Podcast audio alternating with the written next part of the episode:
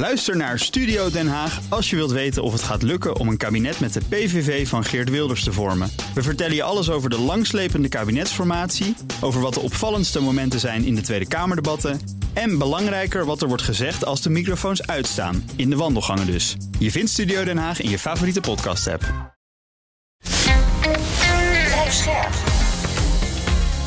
BNR Nieuwsradio. Boekenstein en de Wijk. Hugo Reitsma. Dit is een extra uitzending van Boekenstein en de Wijk in verband met de oorlog in Oekraïne en de crisis met Rusland. Het is dinsdag, dag 342 van de invasie. En we hebben een vraag van Toon de Laaf. Die zegt er zijn twee bedreigingen in deze tijd. We lopen het risico dat mogelijk door een fout een artikel 5 situatie ontstaat met de Russen. Vreselijk natuurlijk. Maar wat is de situatie in China? Uh, gas en olie gaan naar de Chinese economie. Ze hebben veel in bouw liggen. Tien vliegdekschepen. Ze zijn bezig met uh, uh, eilandjes claimen en daar vliegvelden op aanleggen. Zijn vraag is, kan de VS deze bedreigingen wel aan? Lopen ze daarbij het risico achter te lopen om dat allemaal het hoofd te kunnen bieden? Hm.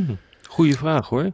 Ja, ik, denk dat, ik, ik denk dat, dat uiteindelijk uh, de Amerikanen dat niet aan kunnen. Kijk, zij hebben vroeger, uh, decennia geleden, hadden ze een two-war strategy. Eigenlijk een tweeënhalve oorlog strategie. Dus ze moesten op tweeënhalve plek in de wereld moesten ze een oorlog kunnen voeren. Dus twee grote en één kleintje. Ja, dat kan niet meer. Uh, op dit ogenblik uh, is het volgens mij gewoon een, een, een één oorlogsstrategie. Uh, en dat betekent dus feitelijk dat ze een prioriteit moeten stellen. Nou, als je kijkt naar de laatste defensiestrategie van, van Amerika, nou, dan moet je constateren dat zij zeggen van Rusland is, een, is vervelend, maar het is geen existentiële bedreiging voor, uh, voor Amerika. China is dat wel. China is echt een strategische tegenstander waarbij het gaat om wie controleert de wereld. mijn woorden. Dus China is belangrijk. Dat is ook de reden waarom de Amerikanen er alles aan doen om die oorlog hier niet te laten escaleren in Europa. Want dat betekent dat ze veel te veel materieel en manschappen verliezen, mhm. waardoor ze zwakker komen te staan in China. En China kan dan doorpakken. Dat is eigenlijk gewoon wat er aan de hand is. Dus eigenlijk is het gewoon zo dat Amerika. China is voor Amerika echt vele malen belangrijker dan Oekraïne. Hè? Ja. En dat, dat, vergeten mensen, maar dat is, dat is, echt heel belangrijk. Het tweede is ook, als je die rapporten leest, hè, dan. Uh, China heeft met betrekkelijk goedkope raketten weten ze dus die Amerikaanse vliegdekschepen daar in die straat gewoon te neutraliseren. Dat zou in principe kunnen. Het zijn geen nucleaire raketten. Dat is het aardige ervan. Ja. ja. En Amerikaanse generaals hebben ook, zeggen ook wel eens openlijk: we hebben daar geen uh, overwicht meer. Hè? Klopt. Ja. En dan, nou, bij, over de invasie van Taiwan hebben we het vaak gehad. Dat wordt een hele bloedige toestand. Het is gewoon echt heel lastig voor Amerika om daar militair tegenwicht te bieden. Nee, dat is, dat is echt zo. Ik, uh, dus de grote baas, de grote militaire baas in dat, uh, in dat gebied heeft mij een paar jaar geleden eens uitgenodigd om naar Hawaii te komen. Om hierover te praten. En toen een briefing. En daaruit bleek dus ook, en dat had hij al eerder tegen de Senaat gezegd, die hem moest bevestigen in zijn benoeming ja, dat uiteindelijk je gewoon niet in staat bent om die Zuid-Chinese zee maar in te varen met je Amerikaanse schepen. Mhm. En dus de discussie die we toen hadden uh, op Hawaii, uh, is, was er een van, ja, wat gaan we nou doen? Hoe krijgen we dit nou voor elkaar om er toch in te kunnen? Nou, kan je verklappen uh, dat er niet veel uitkwam. Dat we het eigenlijk gewoon niet, niet goed wisten. En dat, dat is wel tekenend hoor voor de situatie daar. Dus wat dat betreft is een fantastische vraag die ja. is gesteld. Volgens mij werd het zelfs uitdrukkelijk een keer bevestigd, maar dan een beetje onhandig door, ik dacht, Anthony Blinken zelf, de minister van Buitenlandse Zaken, die ergens op een persconferentie, ik, ik, zag het op Twitter, um, het zei ook wel iemand van, oh, dat is onhandig. Die zei, het is maar goed dat we weg zijn uit Afghanistan, want anders dan hadden we dit er niet bij kunnen hebben. Want we kunnen nou, niet twee uh, van, die, van die conflicten tegelijkertijd aan. Dat je denkt, nou, nou hallo China. Is waar, ja. waar, waar, waar realiseer je dat uh, Biden, dit is niet onhandige slip op de tong van, uh, van Blinken of van Sullivan of wie dat ook heeft gezegd. Maar dat heeft, dat heeft Biden zelf zo gezegd. Oh. Biden heeft toen hij aankondigde dat hij zijn troepen uh, uit Afghanistan ging terugtrekken, heeft hij, wij hebben het ook wel in, in onze eigen podcast hebben het, uh, besproken, oh, heeft hij gezegd, uh, ik trek hem terug, want dit, dit tast niet onze vitale belangen aan. en ik heb mijn troepen en mijn geld heb ik harder nodig voor andere uh, tegenstander, Rusland en China. Dat heeft hij letterlijk zo gezegd toen hij zijn troepen terugtrok uit, uh, ja, ja, ja, uit, ehm, uit Afghanistan. Dat heeft hij op televisie gedaan. Dus dat is, ook dat klopt. En wat dat ook zo lastig maakt, er gaat, ons, een groot deel van de internationale wereldhandel gaat door die wateren. Hè? Mm En China zou dat dus uh, kunnen blokkeren. Het enige wat ik nog een beetje hoop uit is dat China daar zelf ook last van heeft als daar een blokkade komt. Want China wil natuurlijk veel handel drijven met de wereld en, en, grondstoffen moeten er doorheen en zo. Maar ja, ja. Zij, zij, ja, Jan zei, zijn, veel meer, zijn ze heel, veel banger dat die, eh, dat die handelsroutes geblokkeerd worden door het Westen. Ja. voor hun is bijvoorbeeld de straat van Malakka, om maar eens wat te, te noemen, echt gewoon zo'n punt waarvan zij denken, oh mijn god, als dat wordt afgesloten, dan hebben we werkelijk een probleem. En dat ligt tussen Maleisië en Java, toch? Of Sumatra? Ja. Ja, is heel nauw. Ja. heel nauw. Ja, dat is nauw. En dat kun je redelijk uh, makkelijk kun je dat afsluiten. En je kunt er natuurlijk allemaal omheen varen, maar dat kost natuurlijk wel allemaal extra uh, brandstof om dat uh, voor elkaar te krijgen. duurt het allemaal langer. dus je wil je, je supply chains, je, je mondiale bevoorradingsketen, zo natuurlijk gewoon zo effectief en snel mogelijk uh, inrichten. dat kan natuurlijk niet als het Westen, als er een akkefietje is met bijvoorbeeld rond Taiwan, de straat van Malakka afsluit. daar zit echt het grote probleem in. Dus die, ehm, die, die, die Chinezen hebben er ook weinig belang voor, hebben weinig belang om ongelofelijke shit te maken hoor in de wereld. Omdat ze daarmee, precies wat Jan zegt, ja, zichzelf natuurlijk ook raken. Ja. En wat ook angstaanjagend hier is, is dat. Uh, ik heb nog een beetje over China zitten lezen.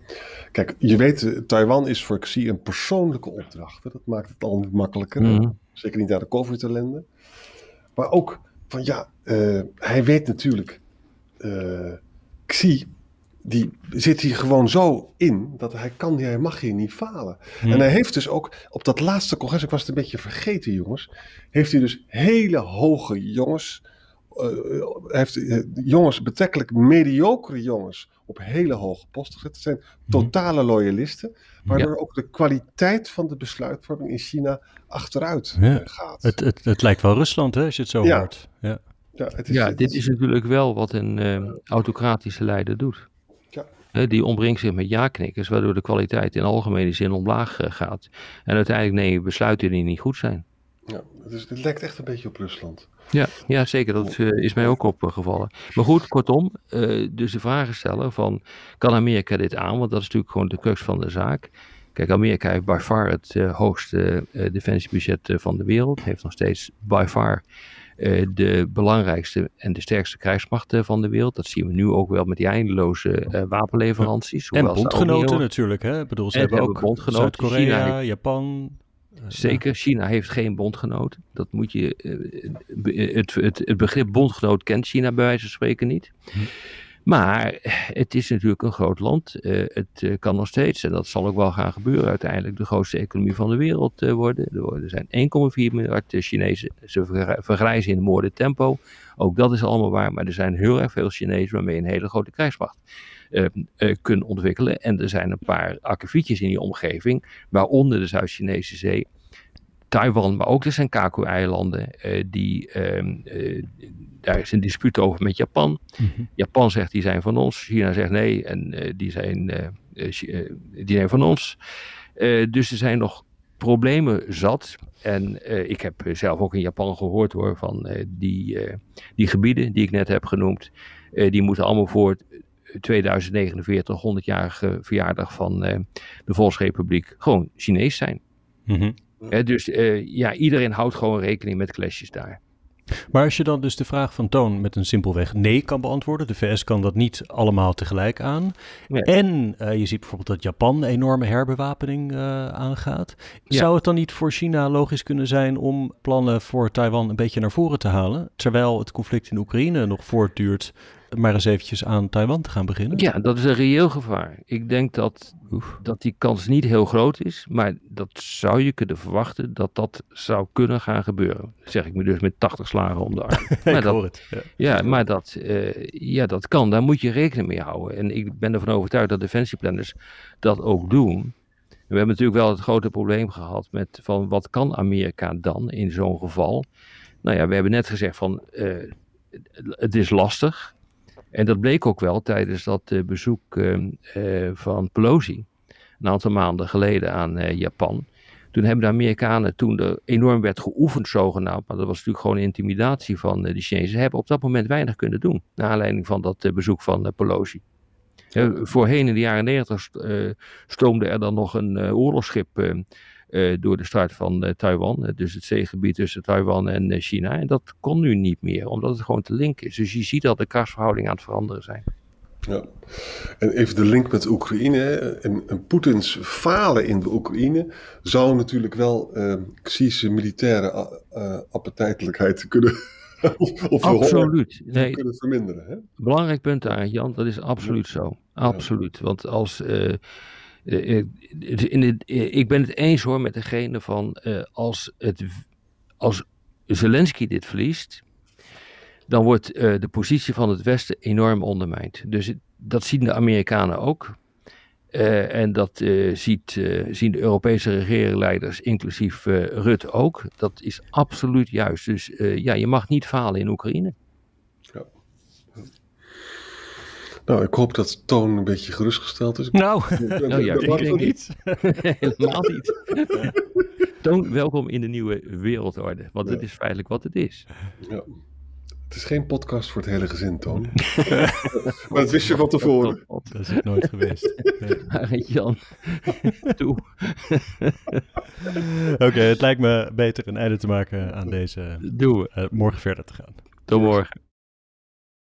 Ook Bas van Werven vind je in de BNR-app. Ja, je kunt live naar mij en Iwan luisteren tijdens de ochtendspits. Je krijgt een melding van Breaking News. En niet alleen onze podcast Ochtendnieuws, maar alle BNR-podcasts vind je in de app. Download nu de gratis BNR-app en blijf scherp.